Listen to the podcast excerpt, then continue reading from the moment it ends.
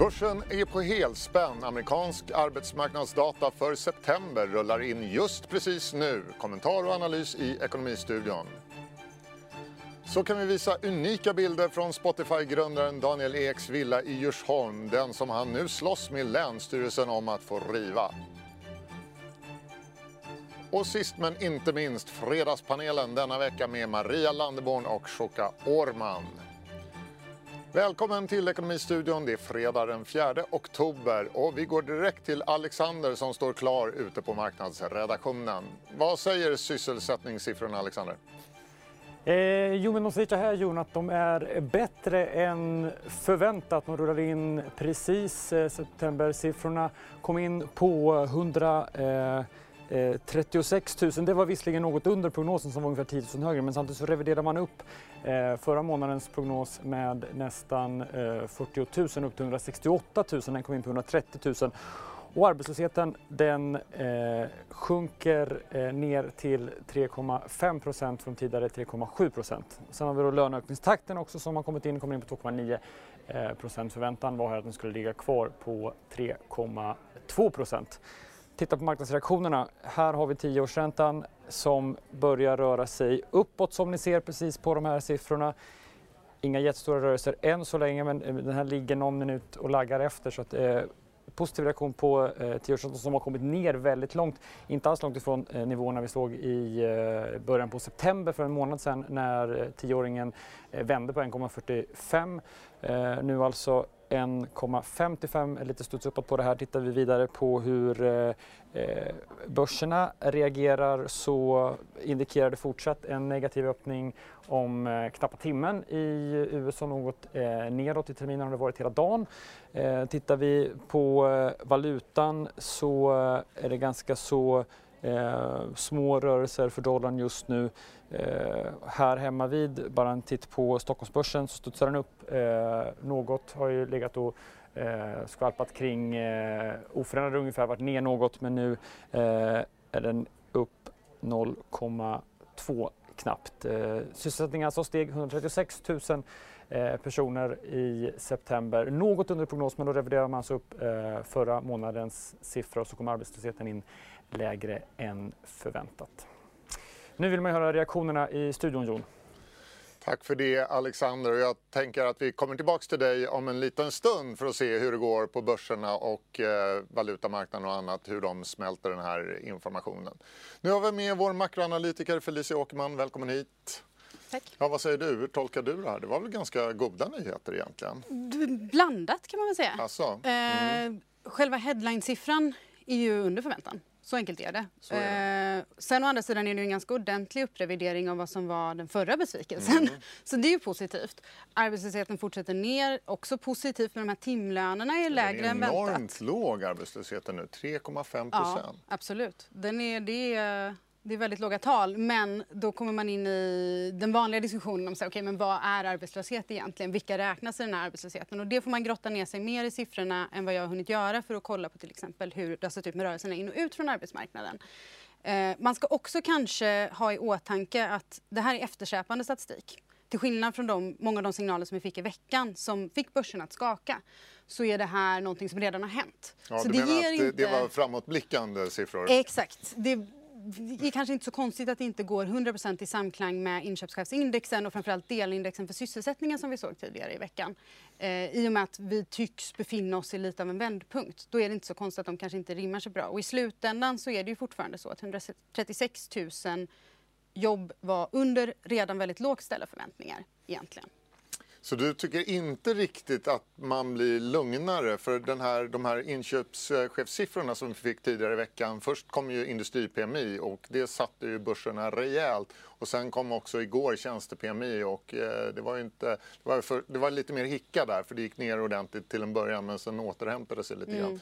Men du tycker ändå inte att de här siffrorna ger anledning till att man kan ta helg här med lite större lugn och ro, eller? Alltså så här, det, det är klart att det hade kunnat vara mycket värre än vad det blev, såklart. Men om, om man vill blicka lite längre än dagens börsrörelse så tycker jag man ska ha i åtanke att det här är eftersläpande siffror och att de inte var sådär superövertygande i alla fall. Sen kan börsen nog gå upp idag ändå i någon sorts lättnadssuck för att efter den här veckan så tänkte man väl alla att nu är det rakt ner i källan som gäller och allt som inte är rakt ner i källan kan ju ge liksom en psykologisk effekt då.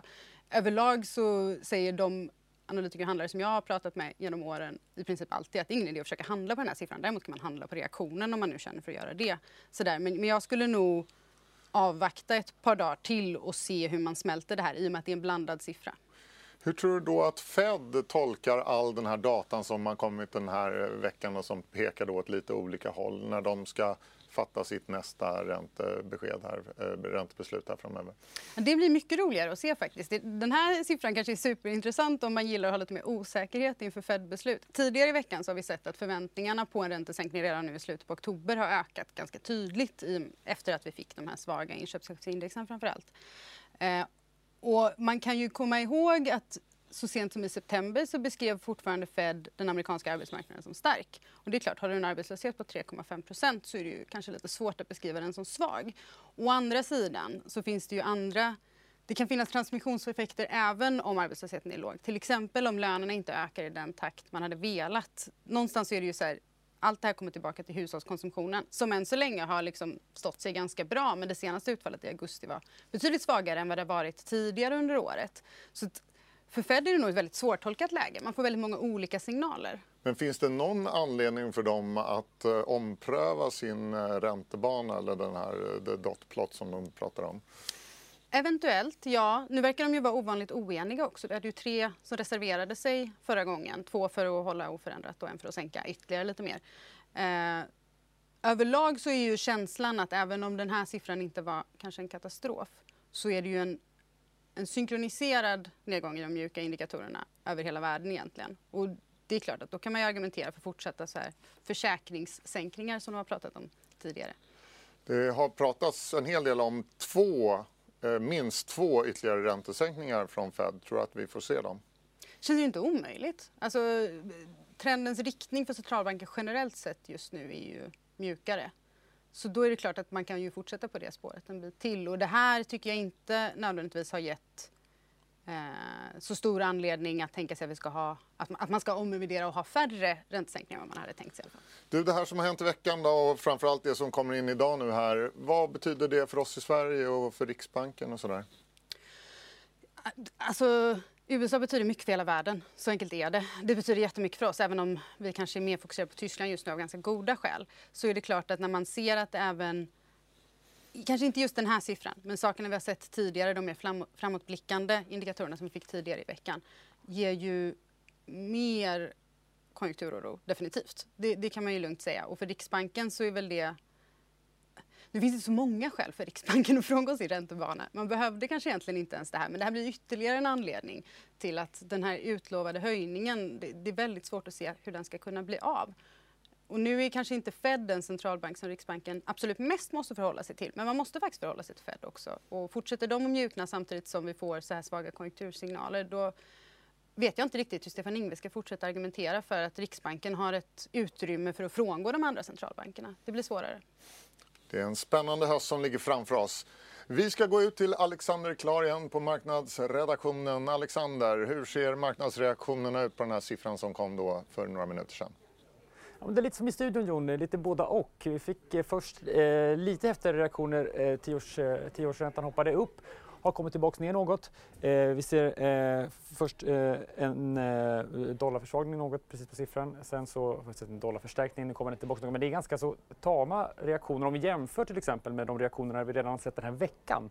Eh, både när det kom industri-PMI i början på veckan och tjänste-PMI. Eh, där fick vi se eh, större reaktioner. Det här alltså tioårsräntan bara de här senaste minuterna som har studsar upp något, kommer tillbaka ner, ligger på 1,53-1,54. Drar jag ur den här grafen bara backar och ger er eh, hela veckan så är det egentligen den här resan vi har gjort. Att vi har liksom, eh, taktat ner i takt med att vi har fått de här eh, ganska så svala signalerna och svalare, mer eh, svalare än, än väntat från eh, både industrin och tjänstesektorn i USA. Eh, och siffrorna som ni är inne på i studion är lite blandat också. Det är något svagare än väntat eh, just i septembersiffran då eh, under eh, förväntan men man reviderar upp förra månaden samtidigt som arbetslösheten faller ner till 3,5 procent. Börsen öppnar om knappa timmen och ser ut att öppna neråt i USA. Här i Stockholm noterar jag att det är något uppåt och det är faktiskt en uppstuds efter att de här siffrorna kommer in men det är fortsatt så att det är ganska så små rörelser på världens börser. Jon. Tack för den rapporten Alexander. Ja, vad säger du Felicia? Det verkar inte som om marknaden fick någon eh, ny skrämselhicka av det här i alla fall. Nej, men det verkar ju också som att det är en svårtolkad, ett svårtolkat släpp Eh, och det känns det som. Jag tror man behöver lite mer tid på sig och kanske lite fler datapunkter innan man väljer någon tydlig riktning. Men jag tycker man ska notera hur den där räntebanan, eller den här kurvan över räntan eh, såg ut tidigare i veckan. Det är mm. väl den stora storyn här egentligen. Och eh, det var väl i februari, när den här siffran kom i februari, som det utlyste riktigt stora skälvan på världens marknader. Men det kom inte alls direkt, utan det började på fredagskvällen i New York när det var stängt där i Europa. Och sen kom de stora rasen, i alla fall i Europa. De kom ju först på måndagen. Så att, eh, ja. Men det var helt andra orsaker då. Det var ju egentligen lönestatistiken. Men ja, man kanske inte ska ropa hej för man är över bäcken. Nej, det är klokt. Tack Felicia Åkerman, vår makroanalytiker, för att du var med och tog emot de här siffrorna. Tack.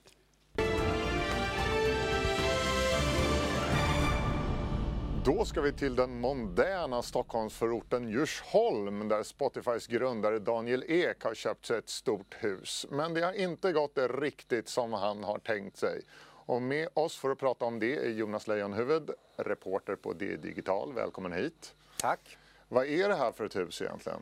Eh, det är ju eh, 2018 års eh, dyraste villaköp, i alla fall en av de dyraste. 65 miljoner kronor i liksom det finaste området i Djursholm. Det här är liksom där Sveriges maktelit bor och håller hus. Så att Daniel Ek köpte det här huset. Han har då gjort resan från Rågsved, där han växte upp, till Sveriges eh, absoluta eh, etablissemangområde. Och det här är ett gammalt hus? Ja, det är byggt eh, i slutet av 1800-talet i amerikansk stil och renoverat i jugendstil i början av 1900-talet och sen renoverat flera gånger sedan dess. Så det är ett mischmasch av stilar men det har suttit där i, i väldigt lång tid. I, vad blir det, 130 år någonting. Men nu har det dykt upp en massa problem. Det har inte blivit som han tänkte som vi sa. Vad är, vad är det som händer nu? Ja, nej, de började ju med att de skulle renovera hela huset eh, och eh, sen så stötte de på problem och eh, ett år efter köpet ungefär så bestämde de sig för att de ville riva det. Men de fick nej från kommunens byggnadsnämnd och sen har de överklagat det och lämnat in bilder, nya bilder och sådär i den här överklagan. Vi har lite bilder från inifrån huset, lite mm. interiörer. Kan du berätta vad det vi ser? Ja, det här är källaren som de har börjat riva upp då. då. Uh, och um, man ser uh, att det, det är massa rör och grejer som ligger där på golvet. Man ser att de har avbrutit den här renoveringen mitt i. Här är, tror jag, våning tre och trappan upp till tornrummet och det är lite jugendstil på den här bågen där. Uh, det visar då, det är mycket plywood och plast i taket. Här tror jag är eh, på entréplan en kakelugn och eh, här längre ner i huset man ser att eh, renoveringen var i full gång då när den avbröts. Alla rum i hela huset ser ut ungefär så här. Så att man hade liksom... Man hade höga ambitioner ja, helt klart. Precis. Man köpte inte villan för att man ville riva den utan man har ju liksom gjort ett ärligt försök här men eh, det är problem med stommar, det är problem med massor med saker. Den har blivit ombyggd och omrenoverad så många gånger det här huset så att eh, det, det, är smartare att riva och bygga nytt. Och vad händer nu då? Nu står den bara här. Den står där, den har stått tom i över ett år. Eh, av allt att döma har paret Ek aldrig bott i det här huset. Det är liksom en kontrovers i Djursholm där miljonärer klagar på miljardären som har flyttat in och är oroliga för vad han kanske ska bygga upp om han river här. Eh, det beslutet är hos Länsstyrelsen nu. De har tagit emot de här bilderna som vi såg. Eh, från... Det har förekommit förr att miljardärer har flyttat in där, rivt ett gammalt hus och byggt upp ett ja, nytt. Ja, precis. Och eh, det, det, är ju inte så populärt bland de som värnar om Djursholms gamla karaktär och så vidare. Därmed inte sagt att det har varit Daniel Eks intention här, men det är väl det som är oron. Länsstyrelsen ska ta ställning till den här överklaganden. Jag har pratat med dem, de säger att det är ett komplicerat fall Beslut kan komma i december men det kan dröja in till nästa år så att det, det blir en riktig eh, långkörare det här. Det dras i långbänk. Ja.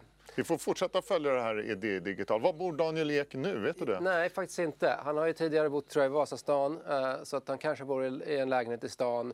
Eh, men jag tror att han ligger lite lågt med var han bor. Jag kan gissa att den här uppmärksamheten inte uppskattas av paret. Han eh, har, jättemycket. ni har inte fått prata med honom om det här antar jag? Nej, eh, men tidningar har nått paret och de har valt att inte kommentera. Jag tror att någon tidning har nått hans fru och hon har sagt ingen kommentar. Så att, så att ehm, eh, det fortsätter det hela. Det, det är lite som eh, 90-talskomedin Drömkåken. Kanske lite färre skratt kanske för, för paret Ek. Drömkåken, ja det kanske blir skräckkåken snarare. Vi får väl se. Vi får fortsätta, eller ni får fortsätta följa den här storyn så får du komma tillbaka och rapportera. Tack så mycket Jonas Tack.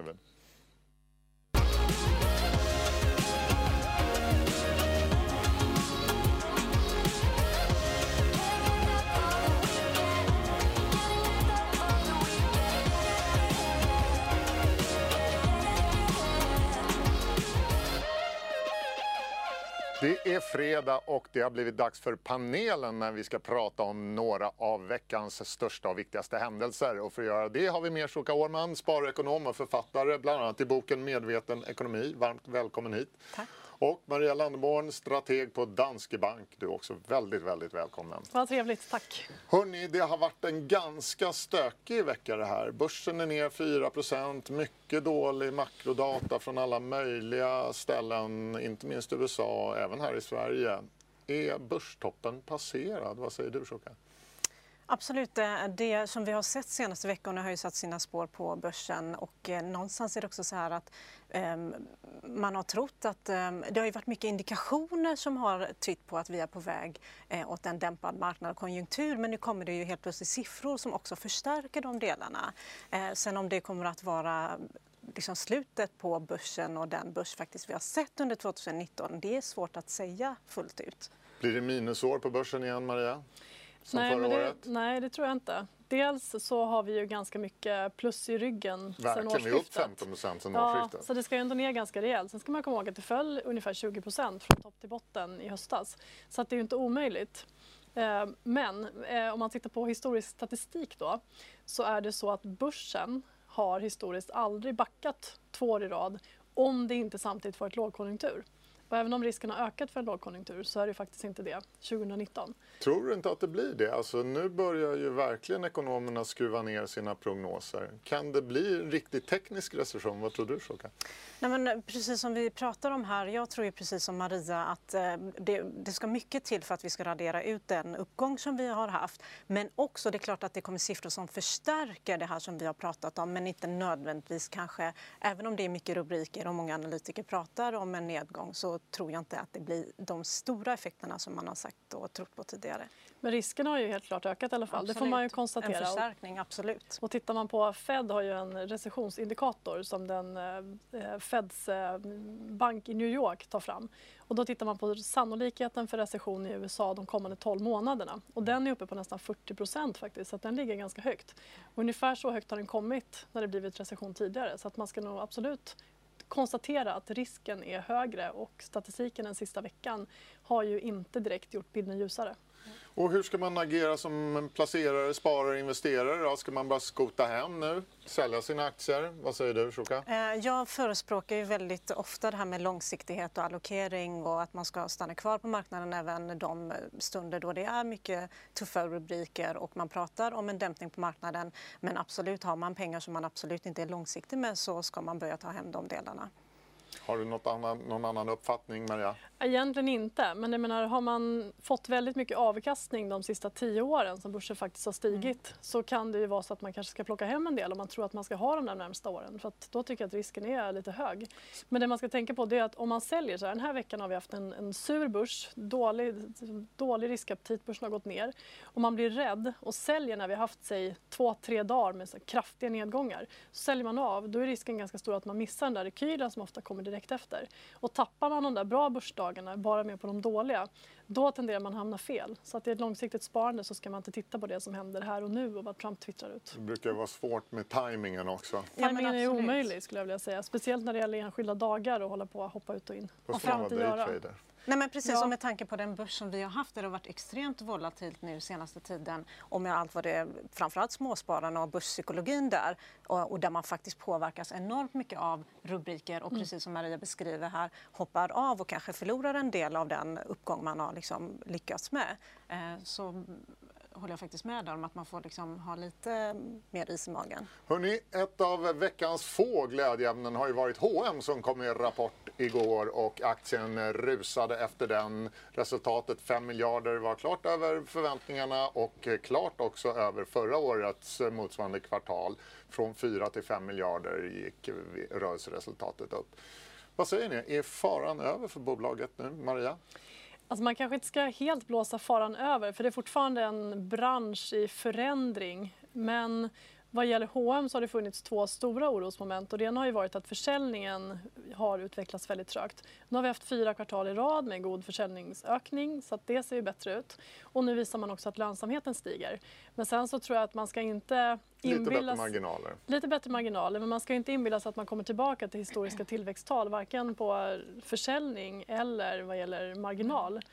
Men det värsta kanske är bakom H&M ändå. Man har tagit stora investeringar i digitalt erbjudande och så vidare. Kollektionerna tas emot bättre, man säljer mer till fullpris. Lagret minskar faktiskt lite grann i andel av omsättningen. Ja, i andel, I andel av, omsättningen. Men det är det som är deras mål också. De mäter ju mm. andel av omsättningen. Mm. Och det är rimligt ändå att om du är ett litet bolag så har du mindre lager. Är du H&M så måste du ha ett stort lager. Så det tycker jag är ett rimligt sätt att mäta det på. Du låter ändå rätt eh, positiv till bolaget. Är du Men jag är ändå rätt positiv. Sen ska man säga bara sista här, mm. aktien har ju stigit mycket också. Mm. Alltså det, det är ju en rejäl kursuppgång på H&M sedan årsskiftet, över 50 procent. Mm. Så att mycket av det här är inprisat ska man komma ihåg. Så att, mm. ja, det kanske inte är så att man ska kasta sig in för att vara med just nu.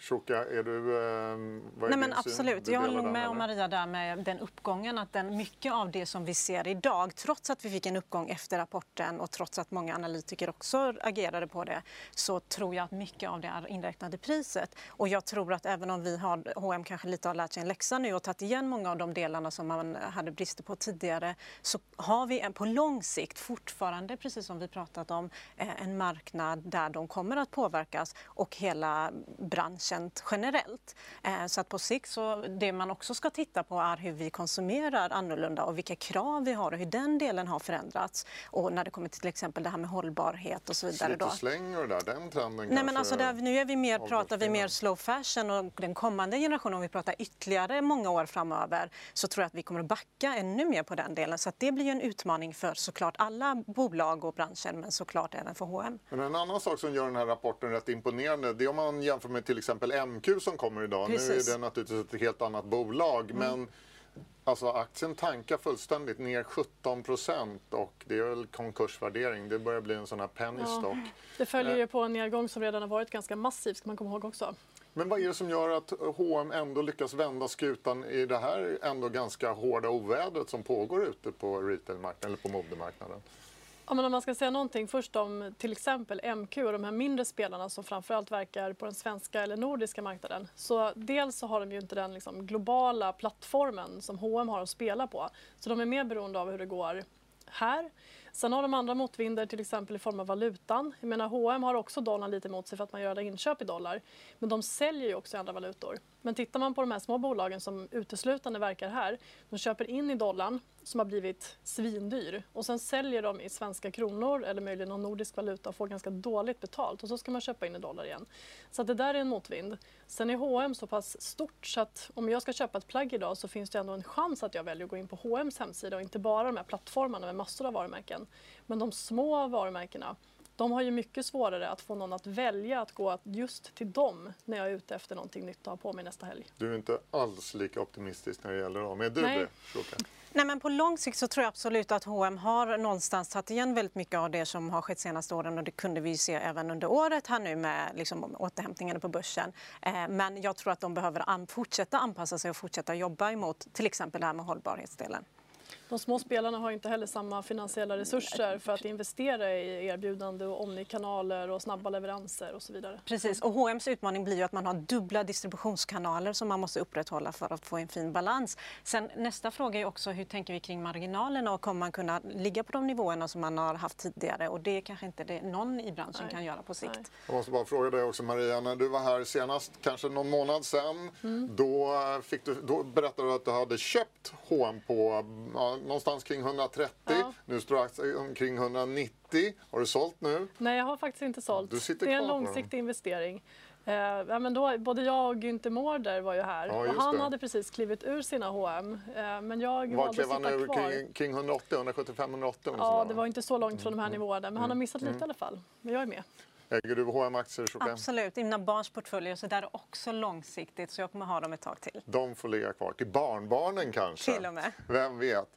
Hörni, Kina har fyllt 70 i veckan. Firades med pompa och ståt i Beijing. Stor parad och eh, massor med militärer och pansarvagnar. Eh, landet väntas bli största ekonomin i världen 2030 och man köper företag världen över, inte minst i Sverige där ett kinesiskt bolag ska gräva en ny tunnelbanelinje om vi får förstått det hela rätt. Vad säger ni om det? Är det dags att lära sig kinesiska nu? Shuka?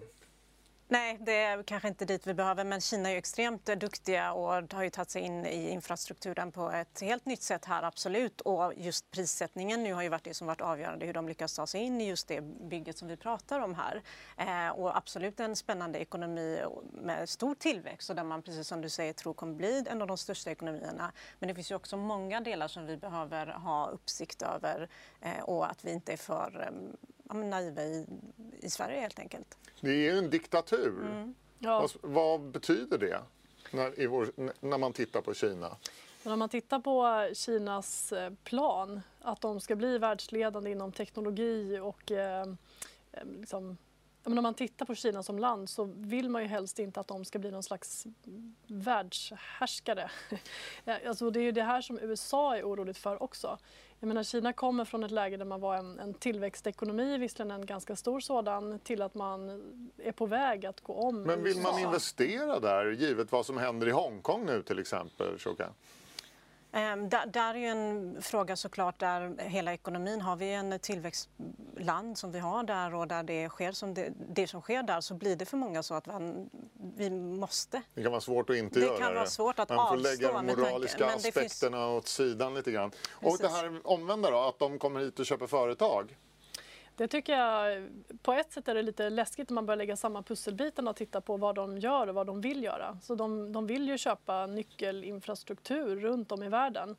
Och det är ju svårt att veta vad Kinas agenda är på lång sikt. Så jag tycker nog att det är ganska bra att det där har kommit lite mer upp till ytan och eh, jag tror att förståelsen för vad Donald Trump faktiskt försöker göra är ju ganska stor även om alla inte håller med om hans metoder och det ställer till problem i världsekonomin och sådär. Men i grund och botten så har han ju en poäng i det här med att konkurrera på orättvisa villkor. Och, Håller du med där Shuka? Har. Donald Trump en poäng? Ja, men han har absolut det, för att precis som du beskriver här Maria, det är ju, det är ju inte samma villkor och vi har inte samma eh, möjlighet att eh, vara och investera på samma sätt som de kan göra. Däremot eh, pratar ju vi bara i negativa termer här nu och en investering som faktiskt har gjort det i Volvo Cars där vi faktiskt kan se att det absolut inte blev så som vi spekulerade att det skulle bli utan tvärtom väldigt positivt och där De vi har en tillväxt rekord till där. rekord, verkligen. Precis, och satsar på nya modeller. Och verkar ha fått behålla mycket av all, utveckling och teknikutveckling och så Precis, vidare. för det var ju det som var farhågan, absolut.